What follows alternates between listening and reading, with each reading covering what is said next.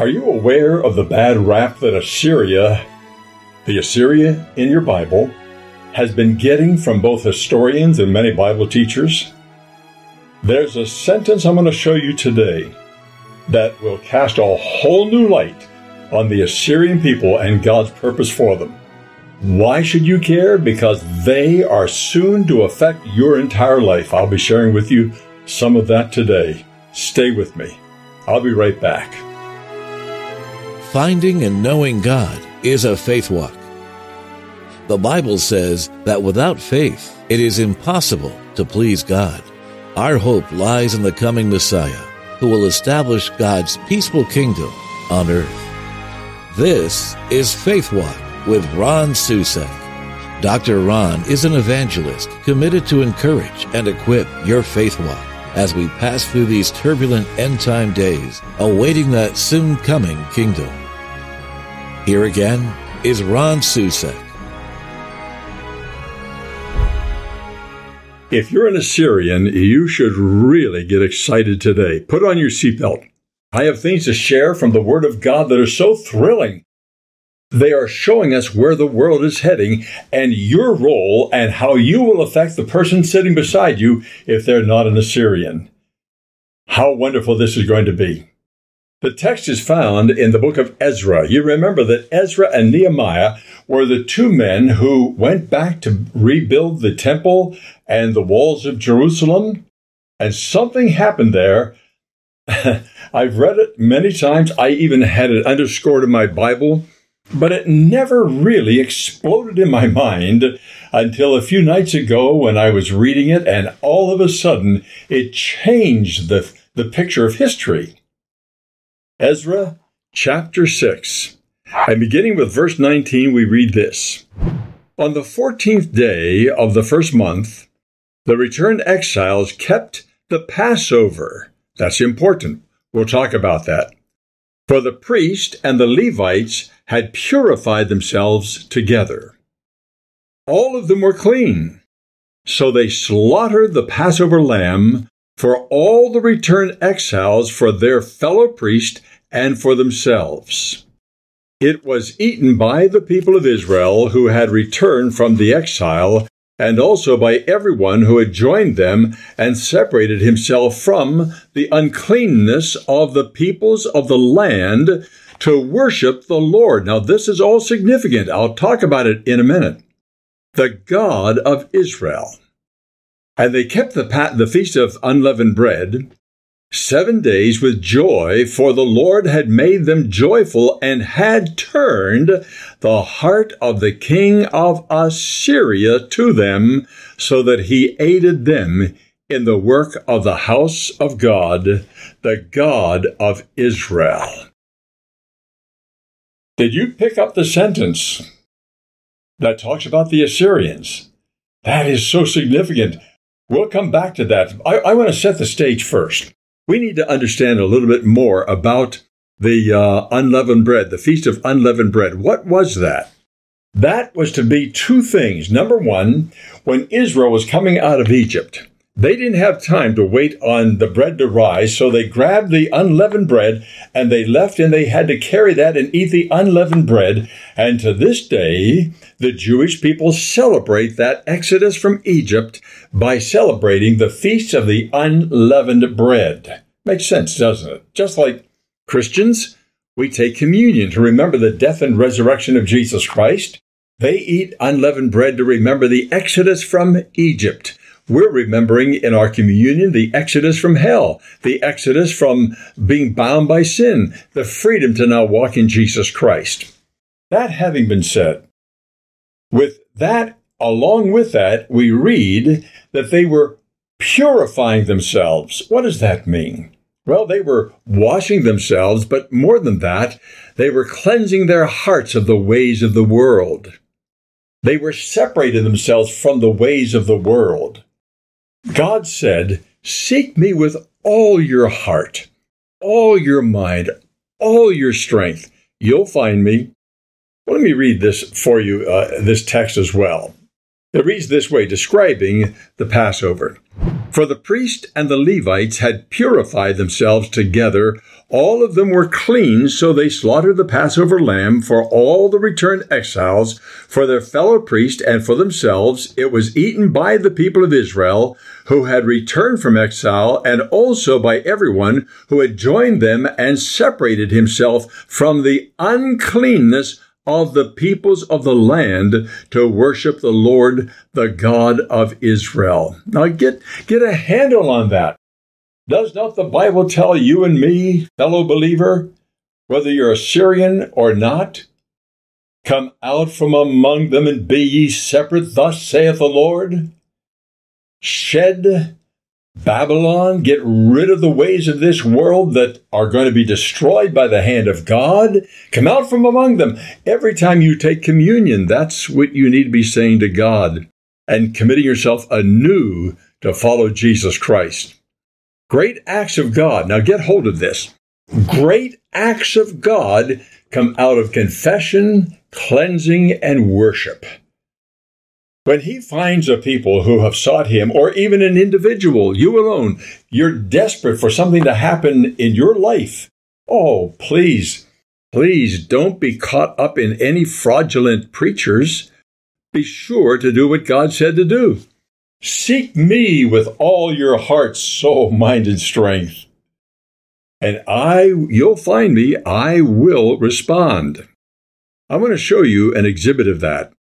In the book of Daniel, chapter 9, we have a prayer given by Daniel. Now get the picture. Daniel is in captivity under Babylon, and he understands that that captivity is only to last 70 years. That's a whole message in its own, why it was to last 70 years. We'll talk about that another time. But it was to last for 70 years. When Daniel read that, here is what he did.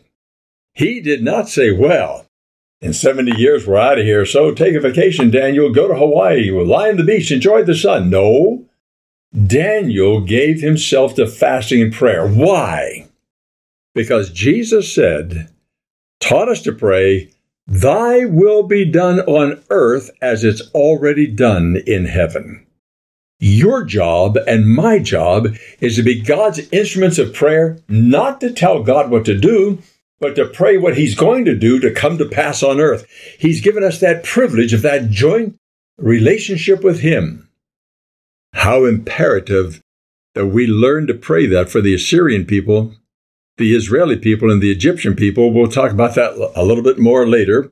But here's what we read in the book of Daniel, chapter 9. This is a marvelous text about his prayer when he discovered that they were to get out of captivity in 70 years. I, Daniel, perceived in the books the number of years that, according to the word of the Lord to Jeremiah the prophet, must come to pass before the end of the desolations of Jerusalem, namely 70 years. Now get this, get this. This is critical. Then I turned my face to the Lord God, seeking him by prayer and pleas for mercy with fasting and sackcloth and ashes. Now, listen carefully. Daniel wasn't responsible for being held in captivity. He was a godly young man. It was his forefathers who sinned and got him into this mess. Rather than just rebuking his forefathers, he identified with them. And he said, We have sinned against you. Look at this. Verse 4 I have prayed for mercy with fasting and sackcloth and ashes. I prayed to the Lord my God and made confession, saying, O Lord, the great and awesome God who keeps covenant and steadfast love with those who love him and keep his commandments, we have sinned. We have sinned, not just my forefathers. I'm part of them. I'm a descendant. We have sinned and done wrong and acted wickedly and rebelled turning aside from your commandments and rules. O Lord, hear. O Lord, forgive. O Lord, pay attention and act. Delay not for your own sake, O God, because your city and your people are called by your name. What? What a prayer. What would happen to America if you and I began to confess the sins of America, not in blaming a Democratic Party, as guilty as some may be of misbehavior, not by blaming our neighbor, but you're part of America. We have sinned against you. And you and I could sit down and make a long list, couldn't we? Of course we could. And you know what's interesting? We have young people who think that they can change all of that by knocking down statues, by uh, shouting into the faces of politicians and stopping traffic. And oh, my friend, young person, listen to me carefully. Listen to me carefully. That kind of behavior has never succeeded to do a thing but damage and destroy permanently. Why don't you, if you're a young person and you're an idealist, God bless you, I'm thrilled you are, then form a group of like minded young people and begin to fast and pray and confess the sins of our nation that you may perceive in the sense of we have sinned against you. And when we repent before God, taking on the responsibility of that, God begins to act. Now, Dr. Ron has been talking to us about the end time days and wants us to prepare for the coming kingdom. And he has written a book titled The Assyrian Prophecy that is a missing part of the end times puzzle. And he who sat on the throne said, Behold, I make all things new. Write, for these words are true and faithful. The world is not ending. God is preparing a new world soon to begin. An ancient nation thought lost to extinction is soon to rise anew to prepare for that day. Isaiah identified this nation in a prophecy that has been hidden in plain sight for some 2,700 years. Its name is Assyria. My new book, The Assyrian Prophecy, reveals how Assyria will join with Israel and Egypt to bless the world under the soon coming Messiah. Amid today's chaos, God is searching for righteous people through whom he will bring the prophecy to completion. When you reach the end of this book, one question will be in your mind Lord, what would you have me to do? You can learn more at theassyrianproject.org.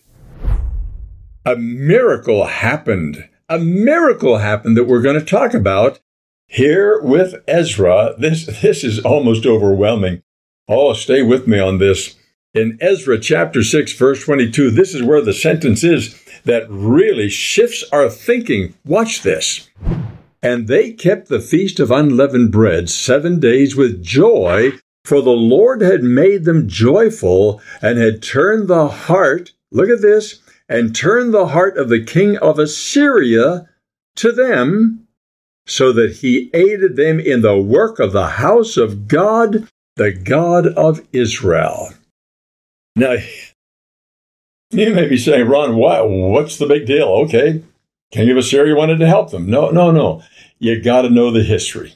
You got to know the history. And I'm going to give you a quick sketch of the history, and I think, I think you'll be on the edge of your seat by the time I'm done. Number one, Assyria, Assyria captured the 10 northern tribes of Israel took them out of the land, dispersed them all across Assyria. That's called genocide. And he brought in foreigners to live in their homes and plow their fields. Can you imagine the spit flying hatred that must have been welling up in the hearts of, of Jews as they are now from the 10 tribes that are just flung across Assyria? And the Bible even lists the towns and cities they were sent to. What a horrible thing. Well, they were smart. They knew that if you're going to conquer a civilization, you've got to disband their history. You, you got to disperse them. You, you got to cause them to rewrite and join into your history. And that, that's a violation. Of course, that's trespassing. And the Bible's opposed to that. However, that's what went on. They scattered them and they uh, brought in implants. Now, think about this. If you're a Bible student, you'll remember that Jesus told the story of a good Samaritan. Are you beginning to see why the Jews uh, were really getting pretty angry? You're talking about a good Samaritan? By the way, just for reference, Samaria was the capital of the northern ten tribes. That's why it's called Samaria and they're called Samaritans, even though they're Jews. so, all of a sudden, Jesus tells the story of the Good Samaritan, and, and I can tell you the Jews around him were, were livid because they knew their history. They knew that they were cast out of their homes and off their properties, and all these foreigners were brought in, and now you call them Samaritans? No, we were the Samaritans. Well, that's where they were in history. And then Assyria not only captured those top 10 tribes of Israel, but Assyria was defeated at Jerusalem. They cleared out the top 10 tribes, but now when they came to Jerusalem, they, they were defeated. The night before their attack, an angel wiped out 185,000 of their troops. It was the greatest embarrassment you can imagine to Sennacherib the king to have his army wiped out. In fact, they recorded all of their victories, but when they talked about Jerusalem, they recorded nothing. They left it blank. It was so embarrassing. So, the Assyrians captured the northern tribes, then the Assyrians were defeated at Jerusalem. You with me? Then, number three, the Babylonians and the Medes conquered Assyria. Now remember, there are a bunch of slaves, thousands of Jewish slaves under Assyria. They now are under Babylon. They're, not moving anyplace. They're still in the former Assyrian Empire, but they're under Babylonian r- rule. And then, not long after that, Persia conquered Babylon. Cyrus was in his first year of office when he conquered Babylon, and now all these Jewish slaves, scattered throughout former Assyria, former Babylon, they're now under Cyrus. Cyrus amazingly did something that is almost mind boggling. No, no empire building ruler like the Assyrians or Napoleon or anyone else. No one ever did this before. Hmm. what did he do? He wrote on a clay cylinder a philosophy that you never bind a slave. You, you return him to his homeland, set him free. By the way, did you know that Thomas Jefferson studied that clay cylinder in the early days of the formation of America? Did you know that that clay cylinder exists to this day and it toured America not too many years ago? Thomas Jefferson built a lot of things into this country that were learned from Cyrus nearly to over 2,000 years ago. That having been said, now we have Assyria attacking and taking away the 10 top tribes of Israel. Then you have the, the Assyrians losing their battle against Jerusalem. Then you have the Babylonians conquering the Assyrians, and then the Persians conquering the Babylonians, and then the Persians, Cyrus saying this God has told me to rebuild the temple of God in Jerusalem. He's not even necessarily a believer. He doesn't even know their God. But he, he says these words God told me to do that. So now Israel is honoring God as they are returned to rebuild the temple and the walls of Jerusalem. And in that return, they are flooded with joy as they are celebrating the, uh, the Feast of Unleavened Bread and cleansing themselves and separating themselves from the behaviors of this world. And what happened? The king of Assyria, Assyria, the land that started this whole mess, coming down and capturing the top 10 tribes the upper 10 tribes of Israel. Now, it's not the same king, obviously. When, when, when Assyria collapsed, they didn't disappear. They just remained a nation inside the empire that they built that was now under Babylonian control and then Persian control. So, are you getting the picture? Let me illustrate it. We have Indian tribes in America. They are their own nation within our nation. Assyria became a nation within the new empire of Babylon and then Persia, but they remained a nation in a tribal sense and they had a king. That king, think about this. They have suffered the humiliation of a downfall. They have learned what it is now to be the oppressed, not the oppressor, the controlled, not the controller. And all of a sudden, God puts it into the heart of the king of Assyria to take work crews back and help with the work of the house of God, the God of Israel. This gets bigger by the moment, friends. Why is that so important, that statement of the God of Israel? Because, like all nations, Assyria had good kings and bad kings. They had good kings who knew the God of Noah, the God of, of Adam and Eve. They knew the God of a- they, they knew the God of the true, the living creator God. They knew him. There were other kings who flitted off after silly little wood chopped man created gods, logs, carved into images, and they had monstrous, weird looking, um, muscular animal human figures, all for intimidation. My friend, now here is a king who finally learned humility. Humble yourself beneath the mighty hand of God, and he will exalt you in due time. And this king humbled himself before God and took his people back to build the house of God, the God of the Jews, the only true and living God in existence. He's the God that revealed himself to you and me as Christians. He, all that we know about uh, of God was learned through the Jews.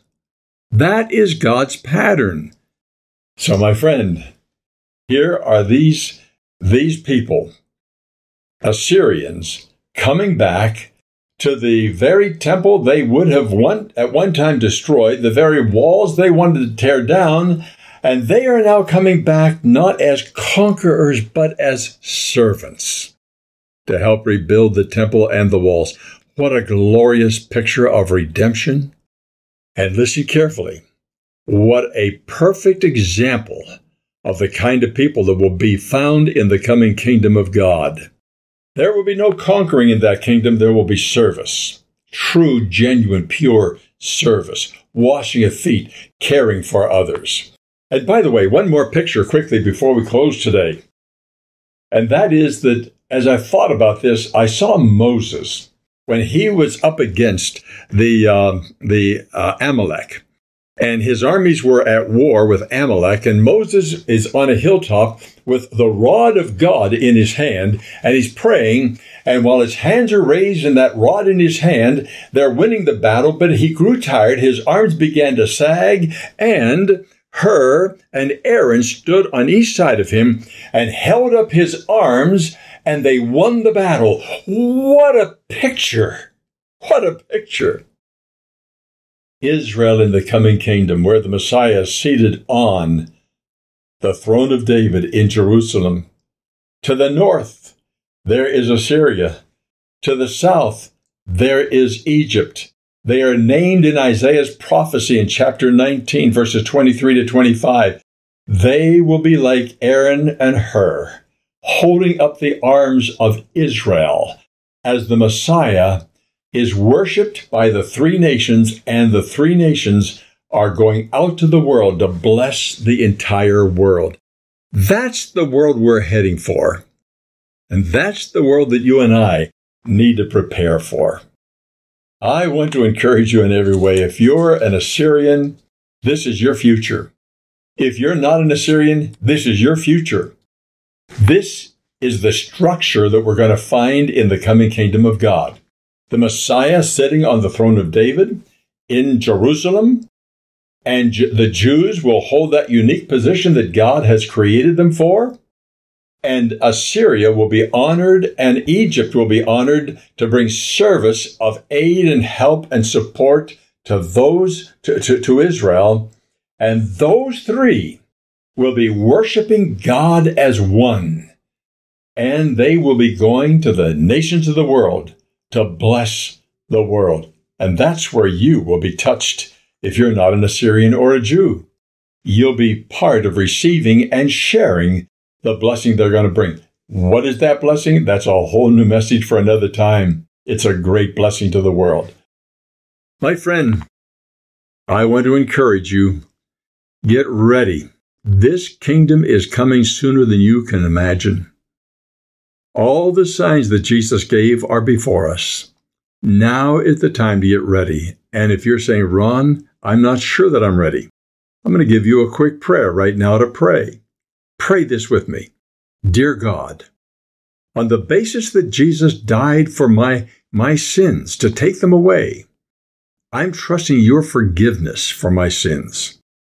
And I'm asking you for the power to live committed to you, obedient to your will from now until I meet you in heaven. I pray in Jesus' name. Amen. God bless you and always remember Emmanuel. God is with you. Now, Dr. Ron has been talking to us about the end time days and wants us to prepare for the coming kingdom.